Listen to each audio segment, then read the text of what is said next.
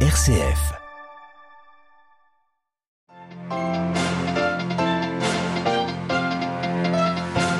Une dizaine de jours de la rencontre mondiale des familles, le pape François a reçu la Fédération des associations familiales catholiques d'Europe, la FAFC. Il est revenu avec eux sur les difficultés actuelles que traversent les familles sur le vieux continent. La guerre en Ukraine met en péril la sécurité alimentaire mondiale. Parmi les pays les plus vulnérables, nous n'entendrons les pays d'Afrique, très dépendants des exportations de céréales et de graines ukrainiens et russes. Fragilisé, le Premier ministre britannique Boris Johnson tente de se relancer. Il défend sa vision du protocole nord-irlandais dans le cadre du Brexit, malgré les avertissements de l'Union européenne. Entre la COP de Glasgow et celle de Sharm plus de 200 pays se retrouvent à Bonn en Allemagne pour faire avancer la cause climatique reléguée actuellement au second plan dans le contexte de la guerre en Ukraine. Radio Vatican, le journal Marine Henriot. Bonjour, le pape François a rencontré ce matin la Fédération des associations familiales catholiques d'Europe, la FAFC, qui célèbre cette année ses 25 ans d'existence. Sa mission, porter la voix des familles catholiques auprès des institutions européennes et chercher à constituer des réseaux familiaux à travers toute l'Europe. Claire Riobé. Oui, Marine, l'audience a eu lieu à deux semaines de la rencontre mondiale des familles qui se tiendra au Vatican du 22 au 26 juin prochain. Ce matin, la FAFC est revenue avec le Saint-Père sur les principaux défis auxquels sont confrontées les familles européennes d'aujourd'hui et les outils à poursuivre pour les protéger. Premier défi, la pénurie de naissances en Europe qui touche particulièrement l'Italie. Il existe aujourd'hui un besoin de lieux de rencontre, de communautés où les couples et les familles se sentent accueillis et accompagnés par d'autres. À ce sujet, souligné François. Ce vieillissement de l'Europe porte atteinte à l'intergénérationnel et à la solidarité, deux valeurs véhiculées par la famille et source d'équilibre pour le continent. François a ainsi encouragé la FAFC à continuer de soutenir les politiques familiales à échelle européenne, centrées sur l'intérêt des familles elles-mêmes. Parmi les autres défis évoqués au cours de l'audience marine, on compte le fléau de la pornographie ou encore la banalisation de la gestation pour autrui, de pratiques qui portent atteinte à la dignité des hommes et des femmes et doivent être dénoncées avec force, selon François.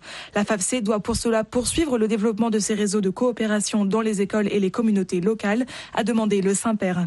Les familles, a-t-il enfin rappelé, sont un antidote à la solitude et elles participent par leur mission à la fécondité de toute l'Église. Merci Claire. Claire Riobé et toutes ces informations sont évidemment à retrouver sur notre site internet www.vaticannews.va.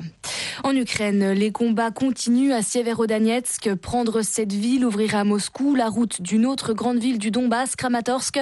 Une étape importante pour conquérir l'intégralité de cette région de l'Est, déjà tenue par les séparatistes pro-russes depuis 2014. La guerre en Ukraine qui aggrave une crise alimentaire qui fait souffrir déjà les pays les plus pauvres. Hier, la FAO, l'Organisation des Nations Unies pour l'agriculture et l'alimentation, publiait un nouveau rapport dans lequel elle s'inquiète que de nombreux pays soient contraints à payer plus pour avoir moins en raison de la baisse de la production de céréales. L'impact de la crise alimentaire se fait surtout ressentir sur le continent africain. C'est ce que nous explique Birgit Schwarz. C'est la responsable de communication pour l'ONG Human Rights Watch en Afrique.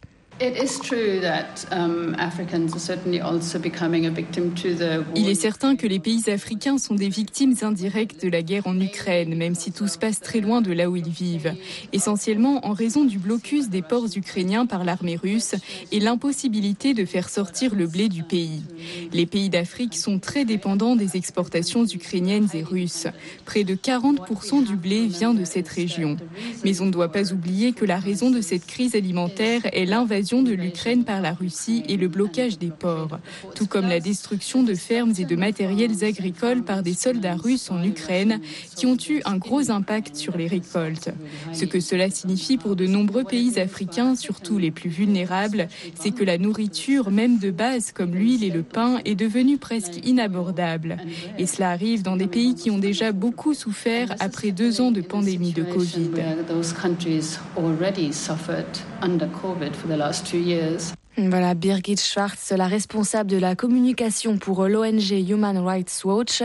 Elle était interrogée par Claire Riobé. La Russie et la Chine reliées désormais par un pont routier inauguré ce vendredi au-dessus du fleuve Amour. La construction de ce pont d'une longueur d'un kilomètre est terminée depuis deux ans, mais l'inauguration avait été reportée à cause de la pandémie. Selon les médias russes, quotidiennement, plus de 600 camions pourront utiliser ce pont réservé au transport de marchandises et un autre pont ferroviaire en amont du fleuve Amour devrait également entrer en service en août prochain. Première rencontre cet après-midi entre les ministres de la Défense chinois et américains. Elle aura lieu à Singapour. Une rencontre sur fond de tension entre les deux puissances rivales, notamment sur Taïwan. La, Chine estime que cette île peuplée de 24 millions d'habitants est l'une de ses provinces historiques et les États-Unis se disent prêts à utiliser la force pour défendre Taïwan en cas d'invasion par la Chine.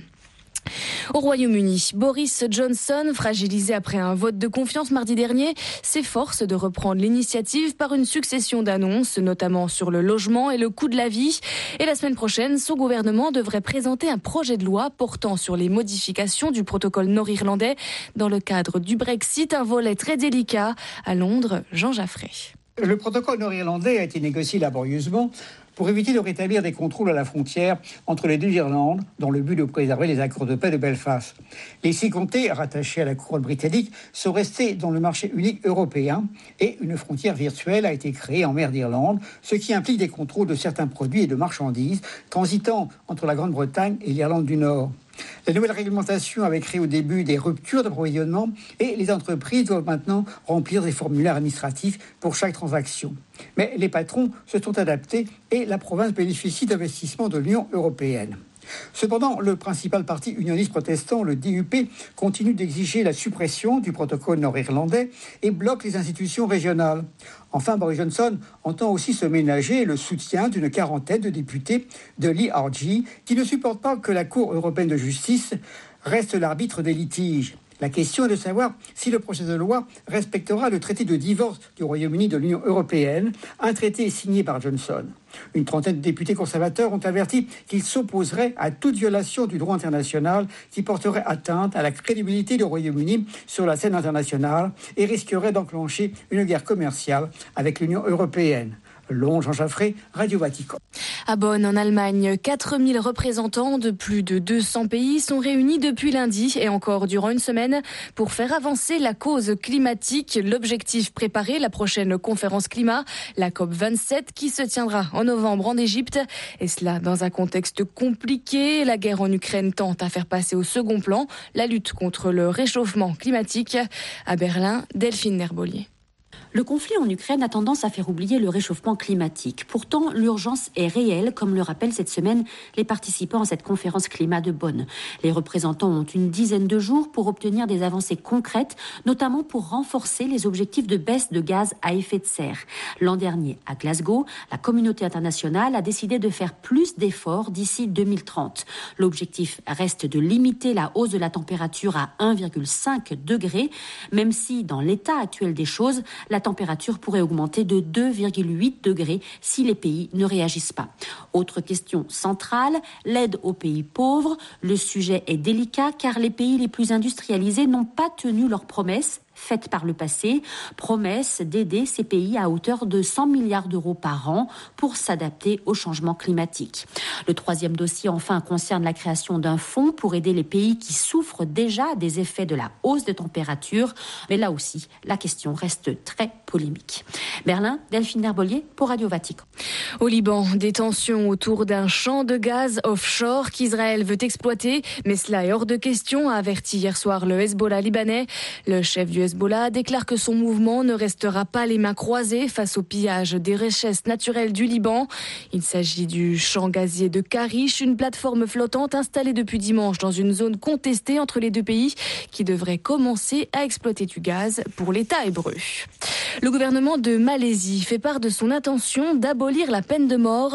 La sentence capitale est systématique dans certains cas dans le pays, notamment pour les meurtres et le trafic de drogue. En 2018, déjà, le gouvernement avait annoncé vouloir l'abolition de l'appel de mort, mais avait fait volte-face. Depuis, un moratoire est mis en place. Les associations de défense des droits de l'homme accueillent cette nouvelle avec prudence.